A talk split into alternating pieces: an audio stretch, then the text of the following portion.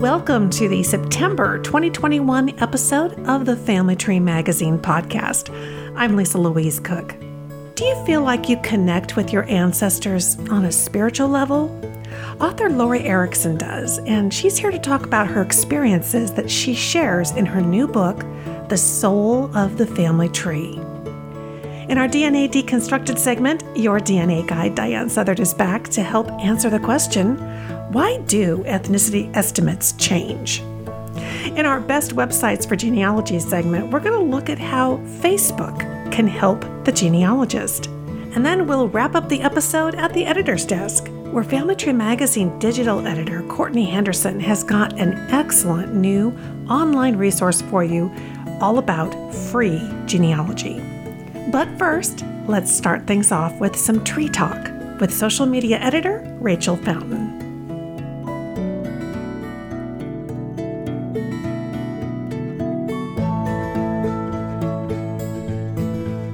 Family Tree Magazine's social media editor Rachel Fountain recently became Rachel Christian thanks to her recent marriage, and she's here to share some conversation from the magazine's Facebook page about another marriage, one that took place 150 years ago.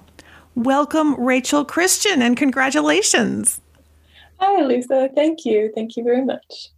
Very exciting. And you have now your own marriage certificate. But this article that you shared on the Facebook page was actually coming from People Magazine. So a 150-year-old marriage certificate makes it into People Magazine. Why is that? Yeah, it's a great story. It's been circulating for a while. At first, it was just in like local news outlets, but this past week it ran in both People and the Washington Post. It's a great story. Yeah, a 150-year-old marriage certificate was found inside a frame at a thrift store, just a thrift store picture frame. Hidden in the back, there was this incredible document, and it has since been returned to the couple's great-granddaughter. Oh. So it's the type of story that I know genealogists love. So exactly. Yeah, and that's not really that uncommon, although I think it's uncommon these days to find things like that. But I think it would have been more common, 150 years ago to tuck a very precious document that you want kind of protected in a safe space. And I guess right behind the photograph is a very safe space. Yeah. And we've heard stories like this before. So we went on Facebook and we shared the article, first of all, and then we asked our followers if they had ever discovered anything interesting behind a picture frame. And we got lots of responses, one of which our follower, Valerie Johnson, she said, "A young man found my relative's baby picture that was on a postcard at a thrift store. Her name, age, and weight were written on the back. She was in her online family tree, so the person who found it messaged her and returned the photo to her. She received the photo in 2019, and the picture was taken in 1919. So she got a 100-year-old genealogy treasure that was found at a thrift store through the kindness of the person who found it." So, yeah, those people willing to go a little extra step, to reunite people and their objects. Yeah, you got a lot of comments. What else were people saying about that? Oh, they didn't specifically talk about finds from a picture frame, but they talked about finding treasures at flea markets and thrift stores and places like that. I mean, anything from, old letters to military service papers, wills, baby pictures, just all kinds of things. And it's, I think, really a genealogist's dream to receive something like that, but also to find something and return it to the original owner. Yeah, it's so cool. And we're lucky that we have tools like Facebook and other social medias now where we can, connect with people and return those objects to, the families that they belong to. Absolutely. And we will be talking about how to use Facebook for genealogy in our upcoming segment here in this episode. So a great way to kick off the episode. Thank you so much. And of course, if you want to join in on the conversation with Family Tree Magazine over at Facebook, you can do that. Just go to @ Family Tree Magazine, and you can share your finds and help inspire others as well. Thank you so much, Rachel, for sharing such a wonderful story. Thank you.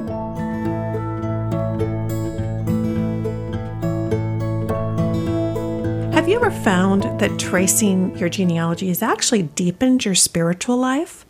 Author Lori Erickson has been exploring this idea in her new book. It's called The Soul of the Family Tree, Ancestors, Stories, and the Spirits We Inherit. And she's here to talk about it. Welcome to the show, Lori. I'm glad to be here. Thank you, Lisa. This is a really interesting book, and you have been kind of on your own fascinating family history journey. I got the sense in reading through the book that, did you kind of start at the point of testing your DNA, and what prompted you to do that? Mm-hmm. Well, I'm one of those people who came to an interest in genealogy fairly late. It wasn't something that I grew up with. People in my family were not naturally interested in family history. And so my interest was really prompted by losing a number of close relatives and realizing that I really wanted to learn more about people who have gone before me. And so I started with an ancestry test, in part because it's so easy. You know, all you have to do is spit into a test tube and there you go. Exactly. Now, did that eventually launch you into doing more traditional records research? Were you working with the Ancestry Family Tree Online? How did that expand out from DNA for you? Well, it was a great start because there was so much material that I had instant access to, and I found that very helpful to stimulate ideas on where to go next, especially linking to other people's family trees, because as I said, I didn't have a lot of material in my own immediate family and ancestors, and so I sort of piggybacked on other people's research to start with. But I think what one of the images that was so striking to me from the very beginning was that image of just sitting in front of my computer and seeing my monitor filled with this incredibly ornate web of connections stretching out, you know, much, much farther than I had ever realized before. And that metaphor really became the central one that I play with in my book about the web of connections that links everybody in the past, in the present, and in the future through our descendants. Right. And you were saying in the book that you grew up in a hometown, is it Decorah, Iowa? Yes. Mm-hmm. And mm-hmm. that this was a town with strong Scandinavian heritage. There was kind of heritage around you, but that wasn't really resonating with you. Did that change as you were starting to explore? Because really, I hear you talking a lot about the theme of heritage, even more importantly over individual ancestor connections. Mm-hmm. Mm-hmm. So Decorah, Iowa is probably the most Norwegian-American town in the United States, strongly Norwegian in its background. And growing up, you know, I took it largely for granted. And it was only after I started my genealogical search that I really became fascinated not only by my own family roots, but by the cultural transmissions that I had received, and also the ways in which Scandinavian heritage plays a role in larger American culture as well. In our language, the English language has a lot of Old Norse words, for example. In our stories, our popular culture, from superhero movies to J.R.R. Tolkien's Lord of the Rings, which has its roots in Scandinavian mythology. And so my individual search for roots really expanded to a much larger looking at the ways in which this heritage, this ancestry has influenced the larger country as well. Yes, they definitely made their print. And you went out and you started exploring, kind of trying to immerse yourself in this. Tell our listeners some of the experiences. How did you kind of try to bring this to life for yourself? Well, one of the things I did, I pretended to be a Viking woman at a Viking reenactment, a Viking festival in Minnesota. That was so much fun. I'd always wanted to do something in the reenacting field, and this was a great excuse to do that. I traveled to Newfoundland in Canada, which is the site of the only authenticated Viking settlement in North America. That's where the explorer Leif Erikson, who was of Norwegian descent, almost certainly landed around the year 1000. And I went to Norway, of course. Mm-hmm. I went with my children, my sister, and my husband. And I found the farm where one of my ancestors had been basically a sharecropper in about 1840s. I went to a small town in Minnesota that is the site of a famous hoax relating to a rune stone that was found there that supposedly was left by the original Vikings and almost certainly wasn't true. But the story tells a lot about the role of myth-making in ancestry research. I did a lot of reading. I read a number of the Icelandic sagas, which tell the story of the settlement of the colony in Newfoundland. So in all sorts of ways, I tried to really sort of dive into everything Scandinavian and see what stuck, what sort of related to my story, what gave me insights, and also what was a good story to tell then to other people in my book.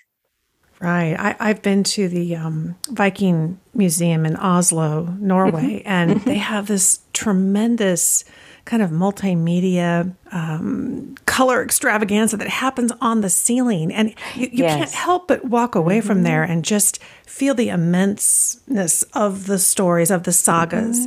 And it does kind of touch your soul a little bit when you get the sense of what these people endured, what they did, how brave they were, how ruthless sometimes they were. You talk about ancestors kind of evolving into being a guide for you. So what was the spiritual connection for you? What was your experience? And what do you kind of mean by the idea of our ancestors guiding us? Well, it's actually a very old idea, this idea that ancestors continue to watch over a family. It's found in many different cultures across the world. In my case, it's also part of the Viking culture, Old Norse culture, this idea that spirits could be passed down in families and that these were sort of guardian spirits that took an interest in the people and they could be lent to people. Actually, that was a really interesting idea from the old stories. And so that's one part of it, this ancient idea, the influence of ancestors. But in another sense, as a writer, I've always been interested in the intersection of travel and spirituality. And one of the things that became very clear early in my research is that a family roots journey is a type of pilgrimage. And by pilgrimage, I mean a trip that changes you, where you come back different from what you were when you started. It's a trip that you reflect on often for years after having taken it. And I think that fits perfectly with many, many people's experience when they search out the places where their ancestors lived.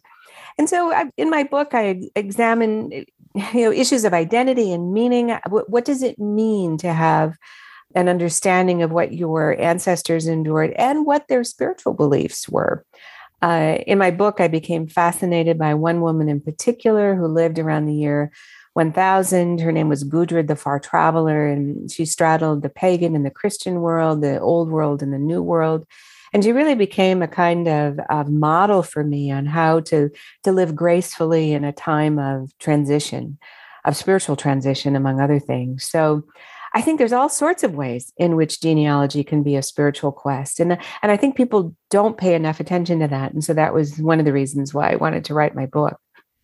Interesting. What was one of the most surprising things or maybe something that you experienced yourself and it surprised you, the impact that it had on you? I think it was being at the Reenactor Festival, the Viking Festival, to feel how powerful it was to wear clothes from around the year 1000. And of course, they're recreated clothes. But to wear the simple shift that a Viking woman would wear with the two brooches on your shoulders and just to spend a couple of days wearing that.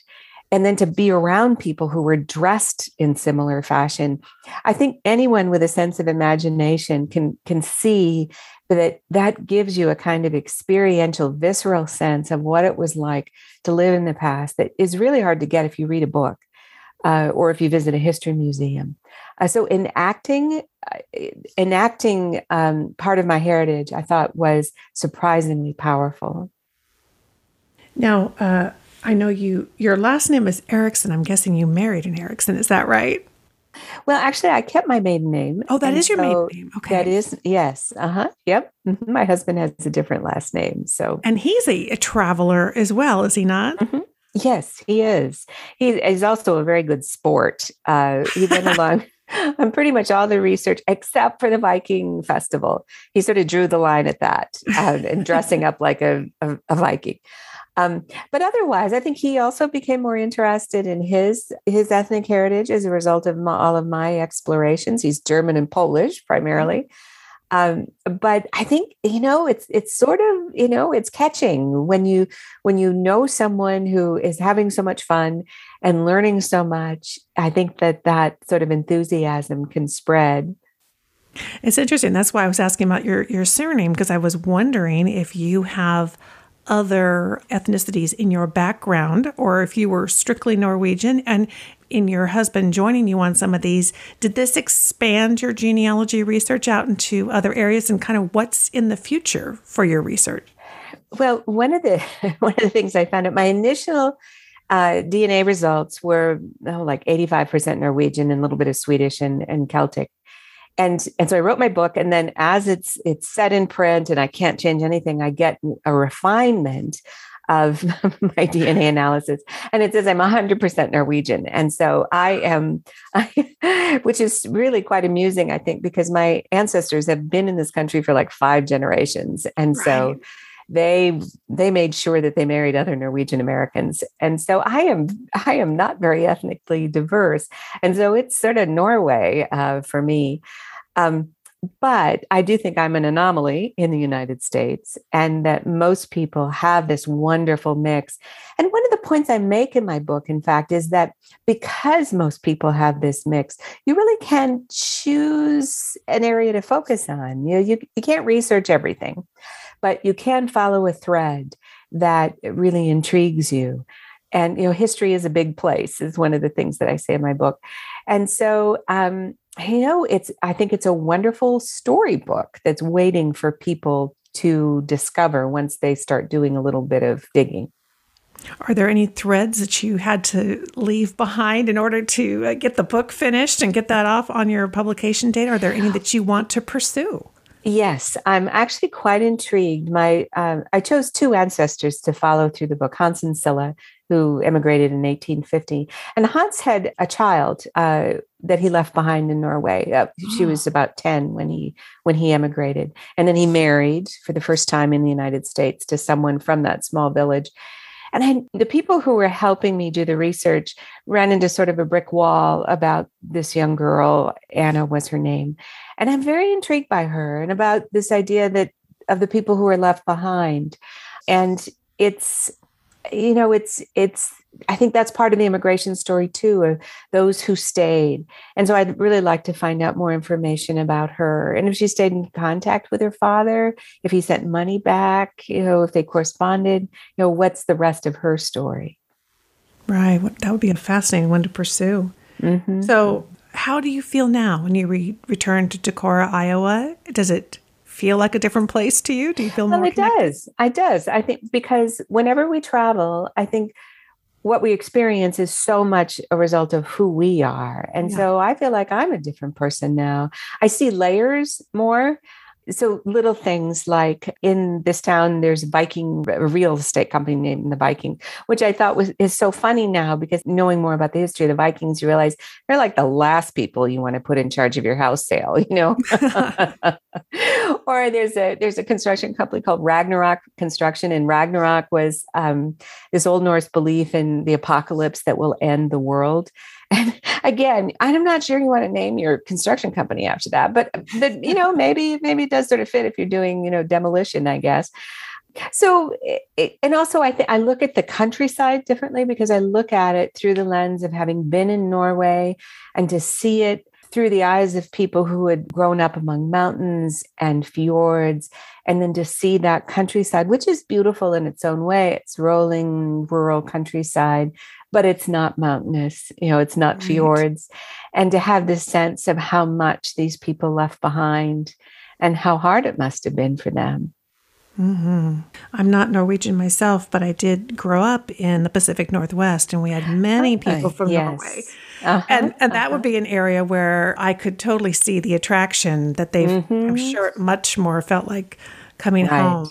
It's amazing how adaptable people are. Well, that's right. That's right. And I think, you know, the Scandinavians in general were a hardy people. They were used to harsh weather and hard work and making do. And I think that they were resourceful wherever they ended up.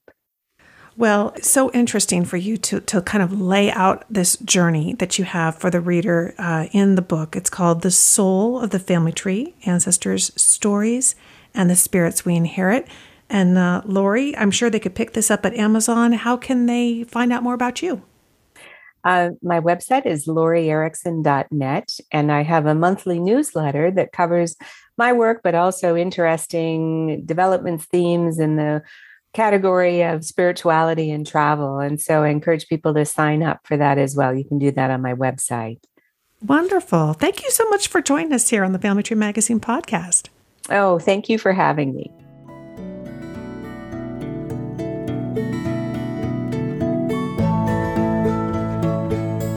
Well, in this episode's DNA Deconstructed segment, we're heading back to ethnicity results. And we're going to check in with Diahan Southard to get all the latest. Hi, Diahan. Hi, Lisa. Thanks for chatting with me about this. It's still top of mind for most people. Absolutely. And this, we're going to talk all about ethnicity results. You wrote an article about that over on the website, FamilyTreeMagazine.com. So first and foremost, what can people do with ethnicity results? You know, the more I think about this and the more I answer this question, the more excited I get about this ethnicity result product. I feel like it used to be not very helpful, right? It used to be like not very precise, and it used to be kind of vague, and oftentimes it gave you even kind of wrong information.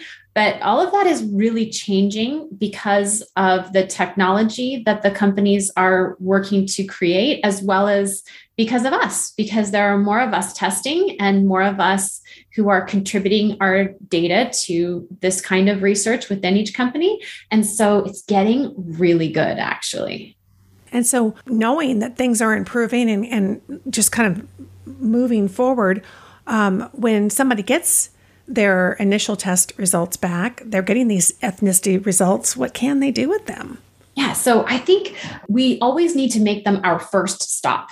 So looking at your ethnicity results should be the first thing you do when you're looking for an ancestor. So for example, I just did a mentoring session with a gentleman yesterday. So in the mentoring, we go over their results and we talk about what they can do with them. And so I'm chatting with this gentleman, and it was fascinating actually to look at his ethnicity results. So his DNA test was taken. They were looking for clues to find some great grandparents. And, you know, they knew a lot already about their family from this part of the world, but there were all of these ethnicity results that didn't fit with what they knew.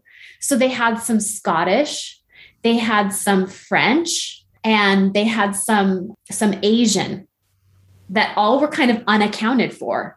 And I was like, well, this is our first stop. Let's look at this. Let's think about what this could mean, or what an ancestor that has these ethnicities would look like, or whatever. And so we start walking down this path, and it turns out, based on DNA matching now, because then we turn to the DNA matches and we try to find information there. But really amazingly, we identified his 2 times great grandparent as a person who was born in France, married someone from Scotland, and then lived in Singapore. And then that person, their child who was born in Singapore, married an Asian, and then created this person, this ancestor that we were looking for. Anyway, it was fascinating. And I was like, this is exactly what your ethnicity results are supposed to do. They're supposed to kind of plant in your mind some hints, some kind of background that you can be looking for within your DNA test results, so that you can then recognize, wow, this was actually an important part of my story. And now I can figure out how this integrates into my family. What a great example. It's so much more than just looking at your matches, but the idea that it gives you those clues, and everything's there for a reason. So of course, that brings us then to the question. We want to get the very best ethnicity results we can. So which company has the best estimates? Yeah, that's a great question, right? And it really depends. That's the honest answer. It depends on what you're looking for. Each company has different population groups that they have assembled and are able to evaluate. So it's important for you to understand which populations each company is evaluating. But in general, the three kind of neck and neck winners are MyHeritage, and Ancestry, and 23andMe. They have the largest reference populations and they have the most robust algorithms that are giving most people the best results. Ancestry and MyHeritage also have the advantage of a new kind of technology that helps you associate your family history with various groups. So at MyHeritage, they're called groups, and at Ancestry, they're called these communities. And these are very specific, often associated with different migrations of different people. For example, my mom's family is from their very specific group of people who are German-speaking Russians, who then migrated from the Ukraine to North Dakota, right? And so this lap they made, essentially Germany, Ukraine, North Dakota, that is reflected in both MyHeritage and in Ancestry. Very specifically, it tells me that I have ancestors from this community of people who trace that exact migration path. And that is just incredible. I still can't get over that my DNA is telling me that much detail about my family history. So it's really exciting when you get those communities and groups from MyHeritage and Ancestry. Wow. So what I really hear you saying is it's not just getting a good quality test, somebody who can, have the results for you, but really the technology, it's the website, it's what you're looking at after the results come in that you can really work with some great data. And so that's something to look for too. Well, if you're looking for the best ethnicity results, go check out Diahan's article. It's called DNA Q&A, all about ethnicity estimates. And we will have that link in the show notes. Always great to talk to you, my friend. Thank you so much for being on the show. Thanks, Lisa. Good to talk to you too.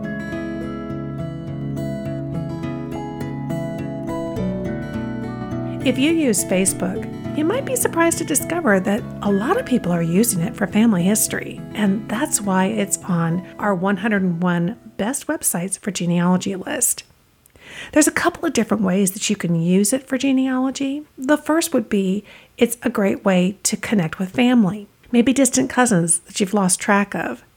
By simply connecting with those people that you are related to, Facebook has a way of discovering through those connections who else you might be related to. And very likely they'll be suggesting these people to you as friends. So every once in a while, it doesn't hurt to go and check the suggested friend list. It's also a great place to look for living people. And of course, your current living relatives may just have the kind of information that you're looking for. So tracking down perhaps distant cousins, people you haven't seen for a while, and just reconnecting through Facebook might be an opportunity to then ask questions about family history, share photos. You never know where it could lead. Facebook's also loaded with tons of groups devoted to genealogy and history. In fact, it's a great place to learn more about ancestral locations. In my own case, I joined a Facebook group that was devoted to the history of Margate, Kent in England. And this is a location where my husband's family lived for generations. The group offers an opportunity for anybody with an interest in Margate to share memories, share photographs, old postcards, historical finds, whatever. It's amazing because you could go to an archive, you can go to a library, but these are unique memories and items that are perhaps held in just one person's scrapbook somewhere on the other side of the world. And it can all come together through a Facebook group where you're sharing a common interest, like a location. So using keywords like genealogy and history, along with surnames, or locations, that's a great way to discover these kinds of groups and pages. There are also groups that might even be able to help you find long-lost family heirlooms. In fact, not long ago, I got an opportunity to interview one of the organizers of one of these groups, and here's that conversation.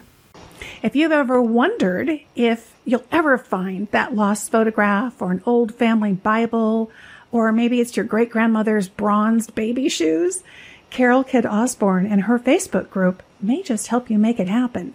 The group is called From Shrubs to Trees, a pay-it-forward genealogy group. And here to tell us more about it is Carol. Tell us, what is the goal and the purpose of your Facebook group?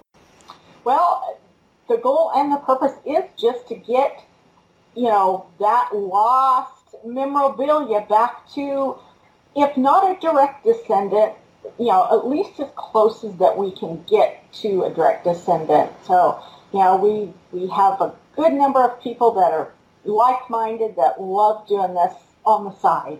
It's all Facebook family people. Usually what I'll do is I will, if I see something in another group where somebody might say, hey, I have this, I don't know what to do, I'll let them know that, we have this group. We gift that to the families, and they'll join. And I just have, one really quite good question as to, are you involved in genealogy?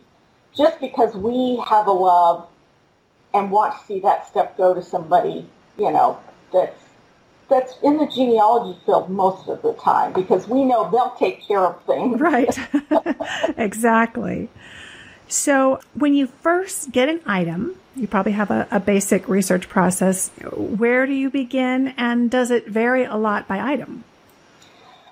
It just really does depend. Now, I myself will go pretty much straight to Ancestry and start digging in there. So usually we can find people. Now, granted, there has been one or two instances where the items are not that old, from the 60s, let's say. And sometimes I will search on Facebook to see if I can find them on Facebook. A lot of times I will go to, the white pages or those type of websites to see if I can find a name or an address.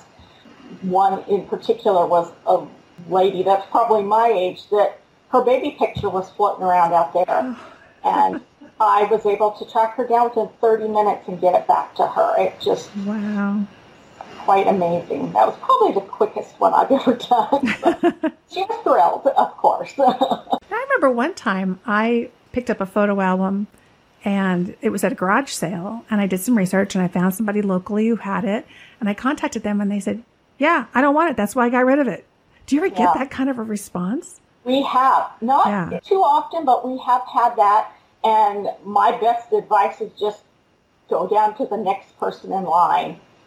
Sometimes we do, and people are always amazed that somebody doesn't want that family heirloom or, but yes, we try to get it to somebody. It might not be direct, it might go out a couple generations, but we have had that problem before, and it's sad, but some people that just don't think like the rest of us hold on to that. Well, I imagine when you find people in online family trees, of course, you're finding somebody who's put the tree there because they're interested, and if they're looking for family, then they're probably very interested. I'm interested to hear one of your favorite success stories. Inspire us with all this. This happened a few years ago, and it was just, it just gives me goosebumps. I had purchased some letters that were written in the 1950s from a soldier to his fiancée, and kind of read through, and it kind of feels a little strange to, kind of take a little snippet out of their life. Yeah. But I was able to find that they had gotten married. I found their daughter, and they were clear back in Pennsylvania. And she said, how did those letters ever get out to our area? Well, come to find out, he had passed on. The mother had Alzheimer's. So when I sent them, she sent me a letter back saying, I cannot thank you enough for giving Mother back a part of her history, because she didn't remember. So that one to me was just, it just goes right to the heart. But that's really my favorite one of all. Well, and it's exciting when you can find an activity that you love to do personally, but also is really making a difference in the lives of other people. You're probably reaching people in that family, even possibly for generations to come, and not even knowing who they are. Yeah, when you read something like that, you just kind of burst into tears because it's personal. Yeah. meaningful. So what's your success rate? How is it going?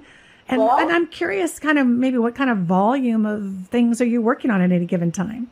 I would say, well, our success rate, we are not even 2 years old yet, and we've sent back over 1,600 items. Wow.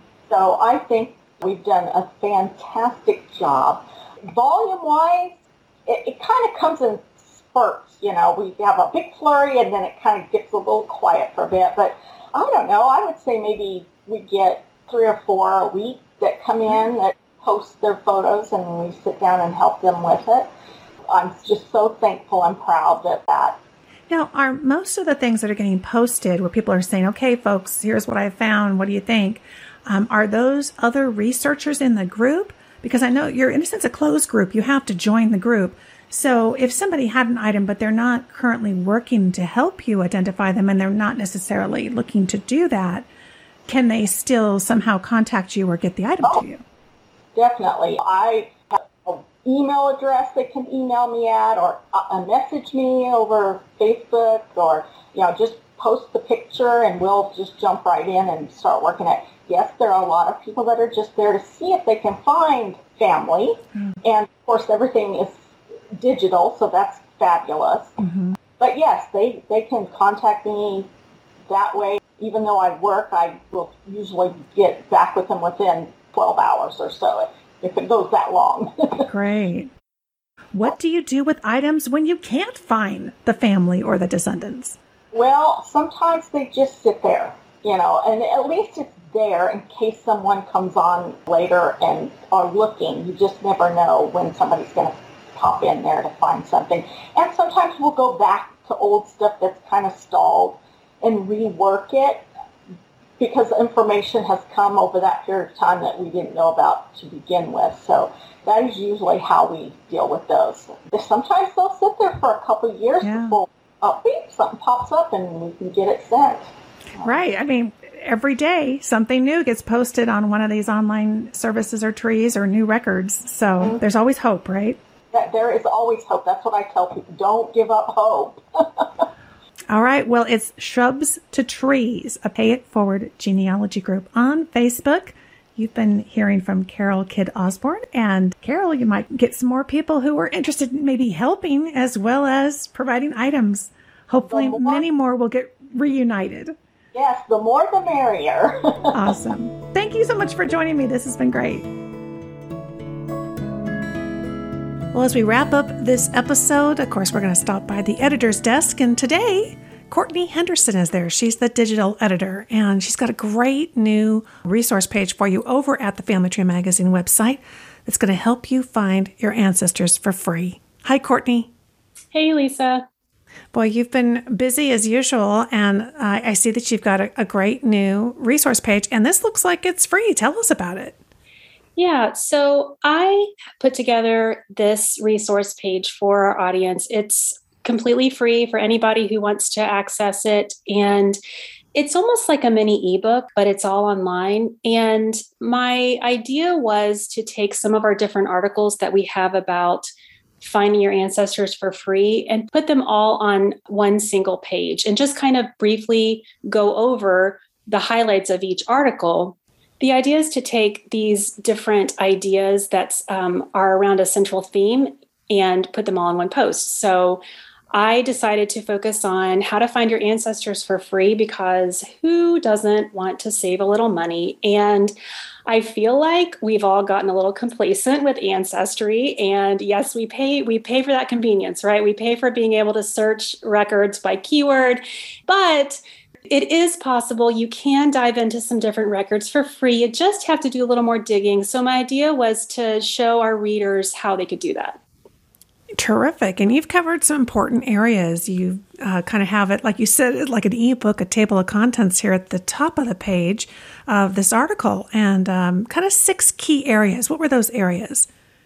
Well, I started off with free genealogy websites just because that is a huge search term on Google. I pay attention to that kind of stuff as part of my job, and people really want to know where those free genealogy websites are. So I focused on that first, and I included a giant list with links as well as some more resources at the bottom. And then I went on to separate out more of the popular websites, those free features for Ancestry, FamilySearch, and Find My Past. Great. And then you've got number 5 is even more genealogy, free genealogy records, and of course, free genealogy software. I think I helped with some of that, didn't I? You sure did. Yes. And it was really fun. I used some of your article, and then I researched a little bit and found some new options for our readers so that they can check those out as well. Terrific. The article here is How to Find Your Ancestors for Free. It's got 6 great chapters. I'm going to have a link in the show notes so everybody can find it and check it out. Make sure that they are getting all the freebies that are out there for them. I see under the websites, you have a lot of different genealogy websites who all have free content. So this will be great to get this on our radar. Thanks, Courtney. It's a wonderful resource. Thanks so much, Lisa. I'm so glad you joined me for this September 2021 episode of the Family Tree Magazine podcast. It's the show from America's #1 genealogy magazine. Now, while you're here listening to the podcast, would you do us a favor and give it a positive rating here in your podcast app? That really helps other genealogists find the podcast and take a listen. So we really appreciate that. And then be sure to check out the show notes for this episode. It's FamilyTreeMagazine.com/podcast. And there you'll get all the information about everything we talked about and the website links. Thanks again for joining me. I'm Lisa Louise Cooke, and you can visit me at my website, genealogygems.com, where you'll find the Genealogy Gems podcast and my weekly video show at YouTube, Elevenses with Lisa. Until next time, have fun climbing your family tree.